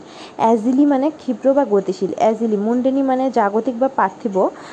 তাহলে এর বিপরীত শব্দ কী হবে? এক্সোটিক মানে হচ্ছে গ্রহণ করা যেতে পারে মুন্ডিনী মানে জাগতিক বা পাপিত এর বিপরীতে এক্সোটিক মানে পৃথিবীর বাইরের কোনো কিছু বা মহাজগতিক কোনো কিছু ঠিক আছে আর এজিলি মানে ক্ষিপ্র বা গতিশীল এজিলি এজিলি এজিলি মানে ক্ষিপ্র গতিশীল বা চঞ্চল এজিলি মানে ক্ষিপ্র গতিশীল বা চঞ্চল এজিলি মানে ক্ষিপ্র গতিশীল বা চঞ্চল এজিলি এজিলি মানে এজিলি এজিলি মানে এজিলি মানে ক্ষিপ্র গতিশীল বা চঞ্চল এজিলি মানে ক্ষিপ্র গতিশীল বা চঞ্চল এজিলি মানে ক্ষিপ্র গতিশীল বা চঞ্চল এজিলি মানে এজিলি মানে ক্ষিপ্র গতিশীল বা চঞ্চল এজিলি মানে ক্ষিপ্র গতিশীল বা চঞ্চল এজিলি মানে এজিলি মানে হচ্ছে এজিলি এজিলি মানে ক্ষিপ্র গতিশীল বা চঞ্চল এজিলি মানে ক্ষিপ্র গতিশীল বা চঞ্চল এজিলি মানে ক্ষিপ্র গতিশীল বা চঞ্চল এজিলি মানে ক্ষিপ্র গতিশীল বা চঞ্চল। এজিলি মানে কি? এজিলি মানে ক্ষিপ্র গতিশীল বা চঞ্চল এজিলি মানে ক্ষিপ্র গতিশীল বা চঞ্চল চঞ্চল। মুন্ডেন হ্যাঁ তারপরে মুন্ডেন মুন্ডেন মানে কি? জাগতিক বা পার্থিব। হুম? দুটি মানে বহিরাগত। আচ্ছা প্যাসিভ ভয়েস একটা করতে হবে। ইউ ক্যান হেল্প মি তুমি আমাকে সাহায্য করতে পারো। ইউ ক্যান হেল্প আস তাহলে এটার হচ্ছে প্যাসিভ কী হবে? We can be helped by you হ্যাঁ এটা হবে we can be help by you সাতাশের গ, ঠিক আছে। তারপরে হচ্ছে প্যাসিভ করতে হবে একটা voice open the window open the window open the window এটা কি সেন্টেন্স ইম্পারেটিভ সেন্টেন্স ঠিক আছে? ওপেন দ্য উইন্ডো তার ওপেন ইম্পারেটিভ সেন্টেন্সে প্যাসিভ করার সময় কী হয়? লেট হয়, ঠিক আছে? ওপেন দ্য উইন্ডো তাহলে কী হবে? ওপেন দ্য উইন্ডো তাহলে let the window be opened হবে। Let the window be opened হবে। এটা হওয়ার কথা let the window be opened আঠাশের ক ঠিক আছে? হ্যাঁ তার কারণ তাহলে ইম্পারেটিভ সেন্টেন্সে ওপেন দ্য উইন্ডো এটাকে প্যাসিভ করতে হলে লেট নিতে হয়। লেট লেট নিতে হয় অবজেক্ট নিতে হয়। তারপরে হচ্ছে বি এর পর ভাবের পাস ভি থ্রি ঠিক আছে? Let the window open the window let the window be opened হ্যাঁ? তাহলে এটা হচ্ছে ইম্পারেটিভ ইম্পারেটিভ সেন্টেন্সকে প্যাসিভ করার সময় লেট যুক্ত করতে হয় করতে হয়। এবং প্যাসিভ ফর্মে be be plus V three বসে। আচ্ছা the meaning of phrase to smell a to smell a rat মানে ইঁদুরের গন্ধ পাওয়া টু স্মেল এ র্যাট এটার এটার মানে এটার ইংলিশ কী এটার হচ্ছে মিনিং কী হবে? To see sign of plague epidemic to suspect foul dealing to get bad smell of dead rat to be in a bad mouth to smell a rat মানে কি? মানে সাসপেক্ট করা, জানি না। উনত্রিশ নম্বর কী হবে? উনত্রিশে খ হবে। টু সাসপেক্ট করা foul dealing to smell to smell a rat এর অর্থ হচ্ছে কোনো বাজে পরিস্থিতির আশঙ্কা করা। টু স্মেল এ র্যাট হ্যাঁ দেখেন টু স্মেল এ র্যাট মানে কোনো বাজে পরিস্থিতির আশঙ্কা করা। টু স্মেল এ র্যাট মানে হচ্ছে কোনো বাজে পরিস্থিতির আশঙ্কা করা। Suspect foul dealing to suspect to suspect to suspect that something is wrong about situation মানে to suspect a foul dealing ঠিক আছে? তাহলে টু স্মেল র্যাট মানে কি? বাজে কোনো পরিস্থিতির আশঙ্কা করা, বাজে কোনো পরিস্থিতির আশঙ্কা করছে সাসপেক্ট ফাউল ডিলিং টু হ্যাঁ থেকে স্মেল র্যাটের মানে বাজে কোনো পরিস্থিতি আশঙ্কা করা টু সাসপেক্ট ফাউল ডিলিং আচ্ছা হ্যাঁ। মাল্টিপ্লিকেশন আচ্ছা অ্যানালজি করতে হবে। মাল্টিপ্লিকে মাল্টিপ্লিকেশনের সাথে যদি ডিভিশন হয় মাল্টিপ্লিকেশন গুণ, গুণের সাথে ভাগ। গুণ, গুণের সাথে ভাগ মানে সম্পূর্ণ কি? বিপরীত না, গুণের ভাগ? হ্যাঁ। তারপর তাহলে হচ্ছে বিপরীত খুঁজে বের করতে হবে। তাহলে জিরো জিরো আর ইনফিনিটি ক্যালকুলেট করা এস্টিমেট অনুপ ধারণা করা ইনক্রিজ ডিক্রিজ ডিজিট সিরিজ এটা কি হবে? তিরিশ নাম্বারটা তিরিশের খ হবে। ইনক্রিজ ডিক্রিজ সম্পূর্ণ বিপরীত তাহলে কি? ইনক্রিজ আর ডিক্রিজ তাহলে এখানে মাল্টিপ্লিকেশন গুণন, ভাগ, শব্দ যায় পরস্পর বিপরীত। খ অপশন যুগল ইনক্রিজ ডিক্রিজ অর্থ কমে যাওয়া। এটাই সঠিক উত্তর, সম্পূর্ণ বিপরীত। জিরো অর্থ শূন্য জিরো অর্থ শূন্য যেটি প্লাস এবং মাইনাসের মাঝখানে অবস্থিত। অন্যদিকে ইনফিনিটি মানে অসীম। তার মানে এটা কখনোই হচ্ছে বিপরীত না। ক্যালকুলেট মানে হিসাব করা, এস্টিমেট মানে অনুমান করা, কাছাকাছি। ডিজিট অর্থ অঙ্ক, সিরিজ অর্থ ডিজিট মানে অঙ্ক, সিরিজ মানে ক্রম, কাছাকাছি। ক্যালকুলেট মানে হিসাব করা, এস্টিমেট মানে অনুমান করা, কাছাকাছি। এগুলো কখনোই বিপরীত শব্দ হবে না, হুম? আচ্ছা। তারপরে কি? তারপরে হচ্ছে হার্ড হার্টের সাথে কার্ডিও, কার্ডিওলজি। অর্থাৎ হার্টের সাথে চিকিৎসা রিলেটেড কি? কার্ডিওলজি। তাহলে সিবি, সিভিক্সের সাথে কি পলিটি? ব্রেনের সাথে সাইকোলজি? হিস্ট্রির সাথে হিস্টোলজি? ফসিলের সাথে প্রিয়েন্টোলজি ব্রেনের সাথে মানে সাইকোলজি হওয়া উচিত। একত্রিশ নম্বর কী হবে? একত্রিশের ঘ হবে। একত্রিশের গ হবে। ফসিলের সাথে পেলিয়ন্টোলজি ফসিল। আচ্ছা কার্ডিওগ্রাফি হলো হ্যাঁ কার্ডিওগ্রাফি কি? কার্ডিওগ্রাফি হলো হ্যাঁ কার্ডিওগ্রাফি কি কার্ডিও কার্ডিওলজি সরি কার্ডিওগ্রাফি না। কার্ডিওলজি হলো study and treatment of disorder of heart হার্টের স্টাডি এবং ট্রিটমেন্টের দেখা, এবং ব্লাড ভেসেল যেটি হার্টের সাথে সম্পর্কিত। সিভিক্স নির্দিষ্ট অর্থে সিভিক্স নির্দিষ্ট অর্থে একটি সমাজের সদস্য হিসেবে নাগরিক হিসেবে একজন ব্যক্তির দায়িত্ব কর্তব্যকে বোঝায়। আচ্ছা নাগরিক হিসেবে ব্যক্তির দায়িত্ব এবং অধিকারকে এবং সমাজ, সরকারের সাথে মধ্যকার সম্পর্ককে সিভিক্স বলে আর পলিটি মানে রাষ্ট্র ব্যবস্থা, পলিটি মানে কি? রাষ্ট্র ব্যবস্থা। তাহলে এটা হইল না মিল। হিস্ট্রি মানে ইতিহাস, হিস্ট্রি মানে ইতিহাস, আর হিস্টোলজি মানে জীববিজ্ঞানের একটা শাখা, যেখানে টিস্যু নিয়ে আলোচনা করা হয়। ব্রেইন হচ্ছে শরীরের নার্ভাস সিস্টেম, আর সাইকোলজি হলো মন ও আচরণ সেটাও হবে না।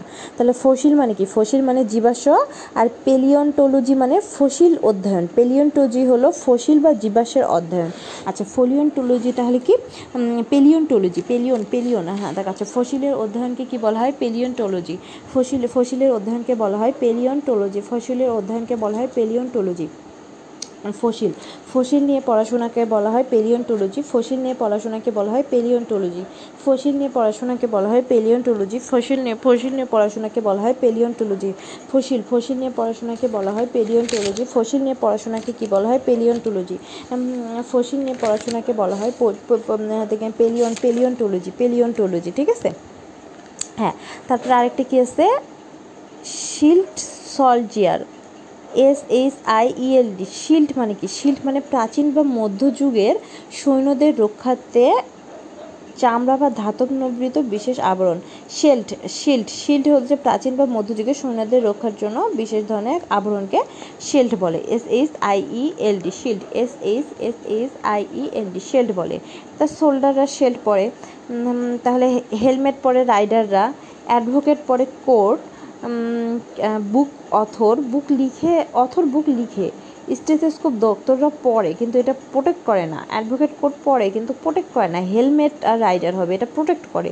কারণ শেল্ড কী করে? সোল্ডারদেরকে প্রোটেক্ট করে। তার মানে বত্রিশের কয় হবে, ঠিক আছে? Find out the correctly spelt word মানে কোন বানানটি সঠিক? Gregarious gregarious. এটার বানান কি? G R A gre G A gregarious. দুটাতে A হওয়ার কথা। তেত্রিশের গ, ও, ঠিক আছে, ভুল হয়ে গেছে। গ্রি, গ্রিগারিয়াস, এটা সঠিক অর্থ হচ্ছে গ্রি। একটা ই হবে, একটা এ হবে, Gree. G R A Gree, G A gay gregarious. তাহলে ই, প্রথমটা ই হবে, পরেরটা এ হবে। Gregarious gregarious. গ্রিগারিয়াস মানে কি? গ্রিগারিয়াস মানে সামাজিক বা সঙ্গপ্রিয় বা মিশুক। আচ্ছা গ্রিগারিয়াস মানে সামাজিক, গ্রিগারিয়াস গ্রিগারিয়াস মানে সামাজিক, সঙ্গপূর্ণ বা মিশুক। গ্রিগারিয়াস মানে সামাজিক, সঙ্গপূর্ণ বা মিশুক। গ্রিগারিয়াস মানে সামাজিক, সঙ্গ সঙ্গপ্রিয় বা মিশুক। গ্রিগারিয়াস মানে সামাজিক সঙ্গপ্রিয় বা মিশুক। গ্রিগারিয়াস মানে সামাজিক সঙ্গপ্রিয় বা মিশুক। গ্রিগারিয়াস মানে সামাজিক সঙ্গপ্রিয় বা মিশুক মিশুক। Translate the following sentence into English তার মেয়েটি ভালো গান গায়, তাই নয় কি? তার মেয়েটি his daughter sing sings well his daughter sings well his daughter sings well তাহলে এটা কি হবে? তাই নয় কি? ইজন্ট হ্যাঁ ইজন্ট হবে না, যেহেতু সিংস তাহলে কি হবে? ডাজন্ট ডাজন্ট ইট তাই নয় কি? ডাজন্ট ইট ঘ হওয়ার সম্ভাবনা বেশি। চৌত্রিশ খ। ও ডাজন্ট শি ডাজন্ট শি তাই নয় কি? সে ভালো কি গায় না? তাহলে ডাজন্ট শি তার সম্বন্ধে বলা হয়েছে। এটা ইম্পর্টেন্ট কিন্তু। ডাজন্ট শি ট্যাগ কোশ্চেন্টে সাবজেক্ট ট্যাগ কোশ্চেন্টে সাবজেক্ট এবং ভার্বের দিকে খেয়াল করতে হবে।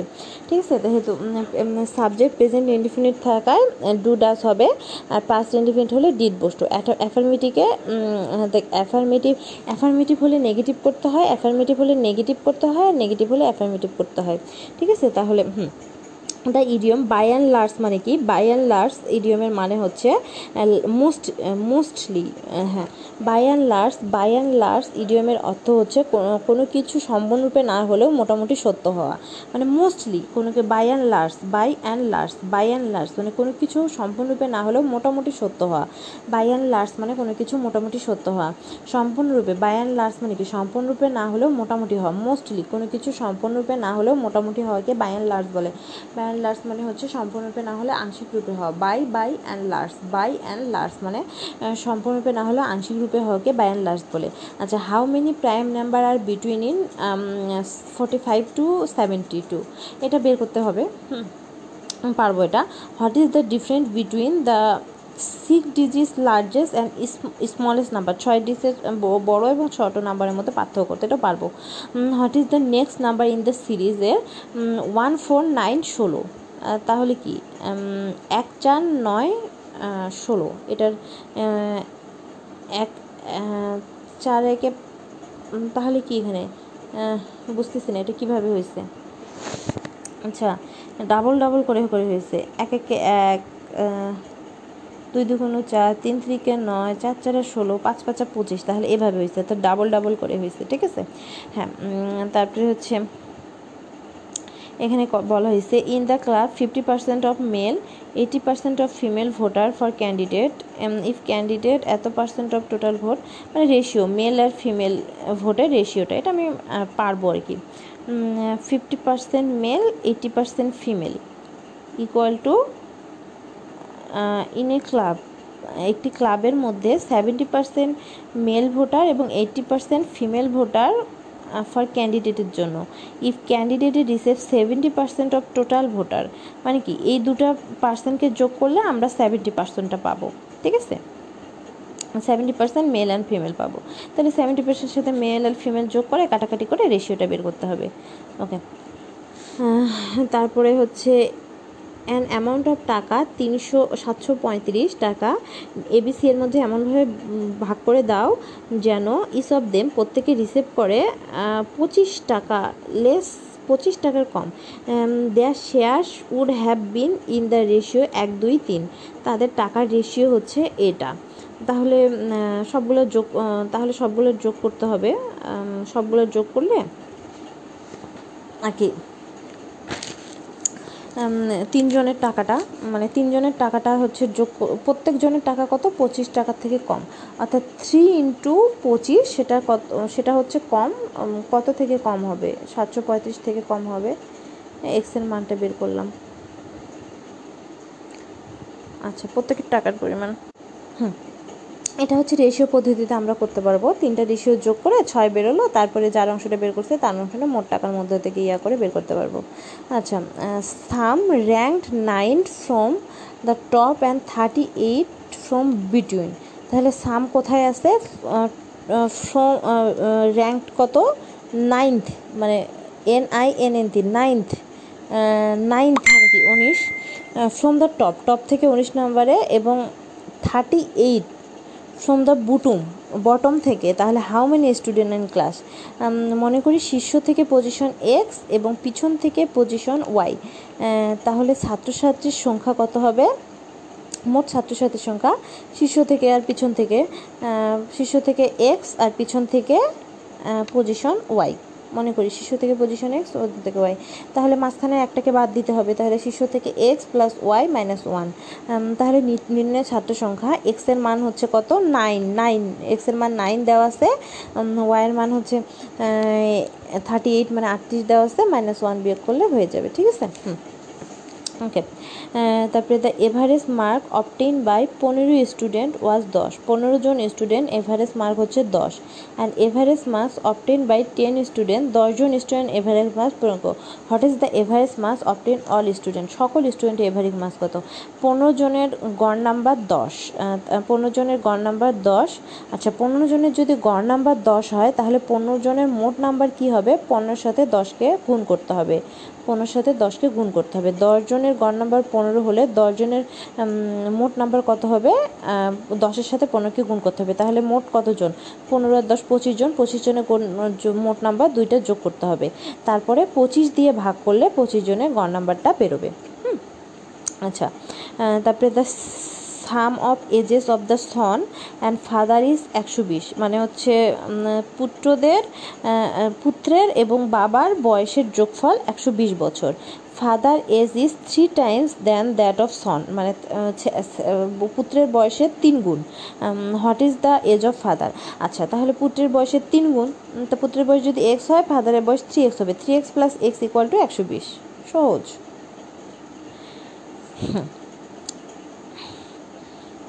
তারপরে এখানে কি বলা হয়েছে? A boat goes eight kilometre in one hour along the stream মানে হচ্ছে along the stream and two kilometre in an hour against the stream মানে স্রোতের সাথে আট কিলোমিটার যায়, স্রোতের বিপরীতে দুই কিলোমিটার দেয় the speed in kilometre of the year মানে হচ্ছে স্রোতের বেগ কত? ঠিক আছে, মনে করি নৌকার বেগ এক্স স্রোতের বেগ ওয়াই তাহলে x plus y equal to আট।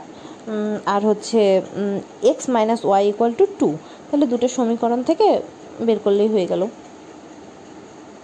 ভেরি গুড তারপরে হচ্ছে ইন দশ year, A will be twice as old as B. আচ্ছা ইন দশ এয়ার, দশ বছরে এ উইল বি, দশ বছরের, দশ, in ten year, A will be, দশ বছর পরে এ উইল বি টোয়াইস হবে B was ten years ago মানে কি বুঝি নেই। If A is now nine years old in দশ ইয়ারে, A will be twice. As old as B was দশ ইয়ার এগো। মানে বুঝে নেই।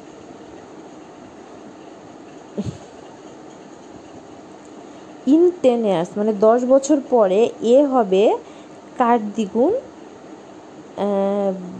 বিয়ের দশ বছর আগে যত ছিল, তার দ্বিগুণ।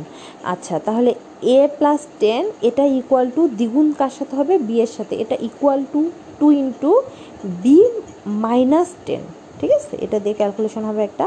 আর A is now nine years old then older then B তাহলে এর বয়স হচ্ছে নাইন বেশি। তাহলে A equal to B plus nine ঠিক আছে? এটা যেটা বেশি হবে, সেটার সাথে কিন্তু সেটা ইকুয়াল হবে। হুম, এটা মনে রাখতে হবে, এটা একটু ইম্পর্ট্যান্ট অঙ্ক। আচ্ছা এ ম্যানস রেগুলারলি পে করে টাকা তিরিশ পার আওয়ার একজন মানুষ রেগুলারলি আর কি তিরিশ টাকা পার আওয়ারে দেয় আপ টু চল্লিশ আওয়ার পর্যন্ত। Overtime is twice payment for regular time over টাইমে দ্বিগুণ দেওয়া হয় রেগুলার টাইমের থেকে। ইফ হি ওয়াজ পেইড টাকা এত যদি তাকে এত টাকা হয় how many hours overtime কত ঘণ্টা সে ওভার টাইম করেছিল? আচ্ছা পার আওয়ারের জন্য চল্লিশ আওয়ার পর্যন্ত পায়। তাহলে নিয়মিত চল্লিশ ঘন্টায়, আর কি, তিরিশ টাকা করে পাইলে চল্লিশ ঘণ্টার মোট এত টাকা পাবে। আর হচ্ছে বারোশো, যত টাকা পাবে, তাহলে ওভার যেটা টাকে দেওয়া হয়েছিল, সেখান থেকে ওই টাকাটা বাড়ে দিলে বের হবে ওভার টাইমের টাকা। ঠিক আছে? ওভার টাইমের টাকা। যেহেতু নিয়মিত প্রতি ঘন্টায় তিরিশ টাকা পায় সেহেতু ওভার টাইমে ষাট টাকা করে পাবে, তাহলে ষাট দিয়ে ভাগ দিলে কত ঘণ্টা সেটা বের হবে। ভেরি গুড আচ্ছা। In dark in dark buys আশি কেজি সুগার অ্যাট টাকা চল্লিশ পার কেজি অ্যান্ড আচ্ছা ম্যাথগুলো পরে করি। এখন হচ্ছে আমি অন্য প্রশ্নগুলো পড়ে নিই। আচ্ছা ক্যাপিটাল অফ মালয়। মালয়ের মালয় হ্যাঁ দেখ, আফ্রিকার দক্ষিণাংশে আফ্রিকার দক্ষিণাংশে আফ্রিকার দক্ষিণাংশে স্থলবিষ্ট একটি দেশ মালাবির। মালাবি মালাবিরের রাজধানী হ্যাঁ দেখ, আফ্রিকার আফ্রিকার দক্ষিণাংশে একটি স্থলবিষ্ট দেশের নাম মালাবির। মালাবিরের রাজধানীর নাম কি? লিলাঙ্গুয়ে লিলাঙ্গুয়ে, লিলাঙ্গু লিলাঙ্গুয়ে। এটি কি নামে পরিচিত? The warm heart of Africa. এটি আফ্রিকার ওয়ার্ম হার্ট নামে পরিচিত। আফ্রিকার ওয়ার্ম হার্ট নামে পরিচিত মালাবি মালাবি মালাবি, আফ্রিকার ওয়ার্ম হার্ট নামে পরিচিত মালাবি মালাবি এবং এর রাজধানী কি Lilongwe Lilongwe Lilongwe the capital of Iraq Iraq হ্যাঁ ইরাকস অ্যাটোনিমাস কুর্দিশ রিজন ইস হ্যাঁ আচ্ছা। হ্যাঁ ইরাকের উত্তর পূর্বে ইরাক ইরাক হ্যাঁ হ্যাঁ দেখ, ইরাকের উত্তর পূর্বে অবস্থিত স্বায়ত্তশাসিত কুর্দি অধ্যুষিত অঞ্চলটি ইরাকি কুর্দিস্তান নামে পরিচিত। যার রাজধানী কি? যার রাজধানী হচ্ছে ইরবিল বা কিরকুবা। হ্যাঁ কুরিক মানে ইরবিল ইরবিল ইরবিল বা কিরকুবা। যার রাজধানী হচ্ছে ইরবিল বা কুরকুবা। এই অঞ্চলের প্রেসিডেন্ট কি? বারজানি। হ্যাঁ দেখ হ্যাঁ দেখ হ্যাঁ দেখ, এই অঞ্চলের রাজধানী হচ্ছে কুর্দিস্তান, ইরাকের উত্তর পূর্ব উত্তর পূর্ব দিকে, ইস্তানের উত্তর পূর্ব দিকে। ইরাকি কুর্দিস্তান বলে, এটাকে এর নাম হচ্ছে ইরবিল ইরবিল ইরবিল বা কিরকুবা কিরকুবা কিরকুবা। ঠিক আছে? ইরবিল বা কুর কিরকুবা which nation always speak first at the US General Assembly US General অ্যাসেম্বলিতে কোন নেশন প্রথমে উনিশশো সাতচল্লিশ সাল থেকে ঐতিহ্যগতভাবে, উনিশশো সাতচল্লিশ সাল থেকে ঐতিহ্যগতভাবে ব্রাজিল জাতিসংঘের সাধারণ পরিষদে, ব্রাজিল জাতিসংঘের সাধারণ পরিষদের মিটিংয়ে উদ্যোগী উদ্য- উদ্যোগী ভাষণ দিয়ে থাকে এক্ষেত্রে আমেরিকার অবস্থান বরাবরই দ্বিতীয়। আমেরিকার অবস্থান বরাবরই দ্বিতীয়। উনিশশো আটচল্লিশ সাল থেকে ব্রাজিল দিয়ে থাকে আমেরিকার অবস্থান দ্বিতীয়। আচ্ছা জি টোয়েন্টি সামিট দু হাজার একুশ হেল্ড ইন আচ্ছা জি টোয়েন্টি জি টোয়েন্টি কবে হয়? জি টোয়েন্টি ষোলোতম ষোলোতম জি টোয়েন্টি সম্মেলন হয় ইতালির রাজধানী রোমে এবং এটি দু হাজার একুশ সালে তিরিশ থেকে একত্রিশ অক্টোবর হয়ে থাকে। আচ্ছা জি টোয়েন্টি হচ্ছে জি টোয়েন্টি দু হাজার এগারোকে কী বলা হয়?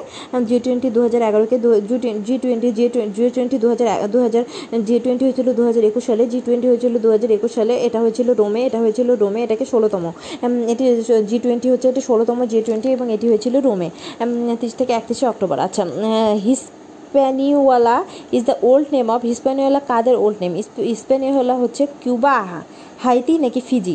আচ্ছা ক্যারিবিয়ান অঞ্চল, ক্যারিবিয়ান অঞ্চলে পশ্চিম ভারতীয় দ্বীপপুঞ্জের বৃহত্তম দ্বীপ হলো হিসপ্যানিওয়ালা আচ্ছা ক্যারিবিয়ান অঞ্চল, ক্যারিবিয়ান, ক্যারিবি, ক্যারিবিয়ান সাগরের চারদিকে, ক্যারিবিয়ান ক্যারিবিয়ান অঞ্চলে পশ্চিম ভারতীয় দ্বীপপুঞ্জের।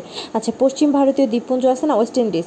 হ্যাঁ ক্যারিবিয়ান অঞ্চলে পশ্চিম ভারতীয় দ্বীপপুঞ্জের দ্বিতীয় দ্বিতীয় বৃহত্তম দ্বীপ হলো হিসপ্যানিওলা দ্বীপটি দুটি স্বাধীন দেশের মধ্যে বিভক্ত। দ্বীপটির পশ্চিম অংশে, দ্বীপটির পশ্চিম দ্বীপটির পশ্চিম অংশে হচ্ছে হাইতি এবং পূর্বাংশ জুড়ে রয়েছে ডোমানিকা রিপাবলিক। দ্বীপটি অতীতে অল্প সময়ের জন্য হাইতি সাম্রাজ্যের অনুযায়ী ছিল। দ্বিতীয় দুই অংশে বিভক্ত একটা Haiti Dominica republic, Haiti Caribbean অঞ্চলে।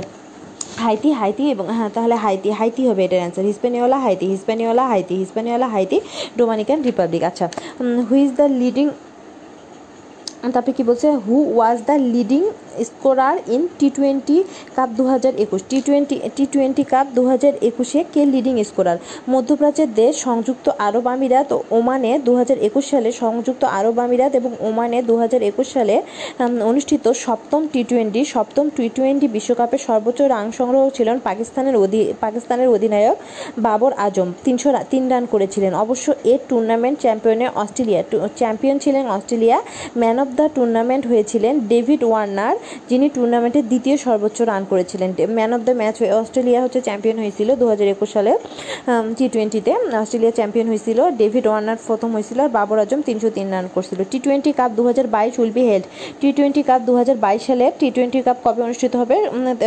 অক্টোবর থেকে নভেম্বর মাসে অনুষ্ঠিত হবে এবং সেটা অনুষ্ঠিত হবে অস্ট্রেলিয়াতে।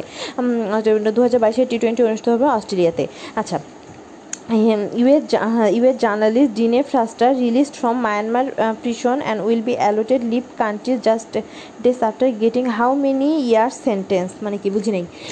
মিয়ানমারের অনলাইন ম্যাগাজিন মিয়ানমার, মিয়ানমারের মিয়ানমারের online magazine Frontier Myanmar Frontier Myanmar এর এ কাজ করা মার্কিন নাগরিক ডেনি ফেস্টারকে ডেনি ফেস্টারকে মিয়ানমার জান্তা সরকার এগারো বছর সাজার ঘোষণা দিয়ে জেলে পাঠানোর তিন দিন পরে দু হাজার একুশ সালে তিনি ছাড়া পেয়ে যান। ডে- জেনি ফেস্টার দু সালের মে মাসে ইয়াঙ্গুন আন্তর্জাতিক বিমান ইয়াঙ্গুন আন্তর্জাতিক ইয়াঙ্গুন আন্তর্জাতিক বিমানবন্দর থেকে হচ্ছে গ্রেপ্তার হয়। আচ্ছা মার্কিন নাগরিক, মার্কিন নাগরিকের নাম কি? Danny Den- Danny Danny Fenster. মার্কিন নাগরিকের নাম ডেনি ফেস্টার, মার্কিন নাগরিকের নাম ডেনি ফেস্টার, মার্কিন নাগরিকের নাম ডেনি ফেস্টার, মার্কিন নাগরিকের নাম ডেনি ফেস্টার, মার্কিন নাগরিকের নাম ডেনি ফেস্টার ডেনি ফেস্টার, তিনি হচ্ছে মার্কিন নাগরিক, তিনি মিয়ানমারে কাজ করার জন্য এগারো বছর সাজা পেয়েছেন যিনি একুশ সালে ছাড়া পেয়ে যান। ঠিক আছে, ডেনি ফেস্টার একুশ সালে ছাড়া পেয়ে যান, হুম। তিন দিন পরে ছাড়া পেয়ে যান। আচ্ছা which Asian country is home to the most nuclear power plant plus. কোন এশিয়ার কান্ট্রিতে সবথেকে বেশি আর কি নিউক্লিয়ার পাওয়ার প্ল্যান্ট আছে এশিয়ার সবথেকে বেশি পারমাণবিক বিদ্যুৎ কেন্দ্র রয়েছে কোথায়? চীনে। দেশটির দেশটির একান্নটি পারমাণবিক বিদ্যুৎ রয়েছে। দেশটির কয়টি? একান্নটি পারমাণবিক বিদ্যুৎ কেন্দ্র রয়েছে যার প্রায় পঞ্চাশ গিগাবাইট বিদ্যুৎ উৎপাদন ক্ষমতা, যার বিদ্যুৎ উৎপাদন ক্ষমতা কত? পঞ্চাশ গিগাবাইট। পঞ্চাশ গিগাবাইট, গিগাওয়াট বিদ্যুৎ উৎপাদন ক্ষমতা একান্নটি রয়েছে, পঞ্চাশ গিগাওয়াট। আচ্ছা how many US states border the Pacific Ocean মার্কিন যুক্তরাষ্ট্রে পঞ্চাশটি অঙ্গরাজ্য, পঞ্চাশটি অঙ্গরাজ্যের মধ্যে পাঁচটি রাজ্যের সাথে প্রশান্ত মার্কিন যুক্তরাষ্ট্রে পঞ্চাশটি অঙ্গরাজ্যের মধ্যে পাঁচটি অঙ্গরাজ্যের সাথে মধ্যে প্রশান্ত মহাসাগরের সংযোগ রয়েছে। সেই অঙ্গরাজ্যগুলিকে ক্যালিফোর্নিয়ার সাথে সংযোগ রয়েছে, ওয়াশিংটনের সাথে সংযোগ রয়েছে, Oregon, California, Oregon, Washington, Alaska Alaska এবং Hawaii, Alaska Alaska, Hawaii, California, Washington, ওরিগনের সাথে সংযোগ রয়েছে। আচ্ছা Mojave desert is located. Mojave desert Mojave desert কোথায়? যুক্তরাষ্ট্রের দক্ষিণ পশ্চিমে চারটি রাজ্যের রাজ্যের মধ্যে মোজাবি ডেজার্ট রয়েছে। আচ্ছা যুক্তরাষ্ট্রে যুক্তরাষ্ট্রে, তাহলে যুক্তরাষ্ট্রের মধ্যে মোজাবি মোজাবি ডেজার্ট হচ্ছে যুক্তরাষ্ট্রের দক্ষিণ দক্ষিণ পশ্চিম, যুক্তরাষ্ট্রের যুক্তরাষ্ট্রে দক্ষিণ পশ্চিমে চারটি রাজ্যের মধ্যে মজাবি ডেজার্ট রয়েছে। এই স্থানটি মোহাবি জনগোষ্ঠীর নাম অনুসারে মোহাবি ডেজার্ট বা মোহাবি মোহাবি মরুভূমির নামেও পরিচিত। যুক্তরাষ্ট্রের সবথেকে উচ্চতম জায়গা যুক্তরাষ্ট্রের সবথেকে উচ্চতম জায়গা dead valley dead valley, dead, death, dead valley এই মরুভূমিতে। মোজাবি দেখুন, যুক্তরাষ্ট্রের সবথেকে উচ্চ, উচ্চতম জায়গার নাম ডেড ভ্যালি, সেটা মোজাবি মোজাবি ডেজার্টে অবস্থিত। The creator of the popular number puzzle sudoku. আচ্ছা হ্যাঁ, সুডুকো সুডুকো সুডুকো আবিষ্কার করেন করেন কি? গেম সুডুকো গেম সুডুকো আবিষ্কার করেন জাপানি ব্যবসা- ব্যবসায়ী মাকি কাজি মাকি কাজি জাপানি ব্যবসায়ী মাকি কাজি জাপানি ব্যবসায়ী কাজী কাজী কাজী হচ্ছে সুডুকো আবিষ্কার করেন তিনি দু হাজার সালে মারা যান। আচ্ছা জাপানি ব্যবসায়ী জাপানি ব্যবসায়ী সুডুকো সুডুকো গেম আবিষ্কার করেন কাজী জাপানি ব্যবসায়ী মাকি কাজী সুডুকো গেম আবিষ্কার করেন। আচ্ছা who's the winner of tennis USA open দু হাজার একুশ? দু হাজার একুশ সালে দু হাজার একুশ সালে ইউএস ওপেন পুরুষ এককে চ্যাম্পিয়ন হন রাশিয়ার টেনিস তারকা, রাশিয়ার টেনিস তারকা দানিল দানিল দু হাজার একুশ সালে ইউএস ওপেন পুরুষ একক চ্যাম্পিয়নে রাশিয়ার টেনিস তারকা দানিল মেদভেদবে আর মহিলা একক চ্যাম্পিয়ন হন ব্রিটিশ নাগরিক রাধুকানু রাধুকানু রাধুকানু, রাধু, এমা এমা রাধুকানু, এমা ব্রিটিশ নাগরিক, এমা রাধুকানু টেনিসে প্রথম হন। আর হচ্ছে, না পুরুষ হন পুরুষ হন দানিল দানিল মেদভেদবে পুরুষ হন Daniil Medvedev the currency of uh, Ecuador ইকুয়েডরের দক্ষিণ আমেরিকার দেশ। দক্ষিণ আমেরিকার একটা দেশ হচ্ছে ইকুয়েডর। ইকুয়েডরের মুদ্রা হচ্ছে মার্কিন ডলার। দু হাজার সালে মার্কিন ডলার কারেন্সি হিসেবে গৃহীত হওয়ার পূর্বে দেশটির মুদ্রা ছিল ইকুয়েডরি ইকুয়েডরি সুক্রে ইকুয়েডরি সুক্রে ছিল ইকুয়েডর দক্ষিণ আমেরিকার দেশ। ইকুয়েডর হচ্ছে দক্ষিণ আমেরিকার দেশ। ইকুয়েডর হচ্ছে দক্ষিণ আমেরিকার দেশ।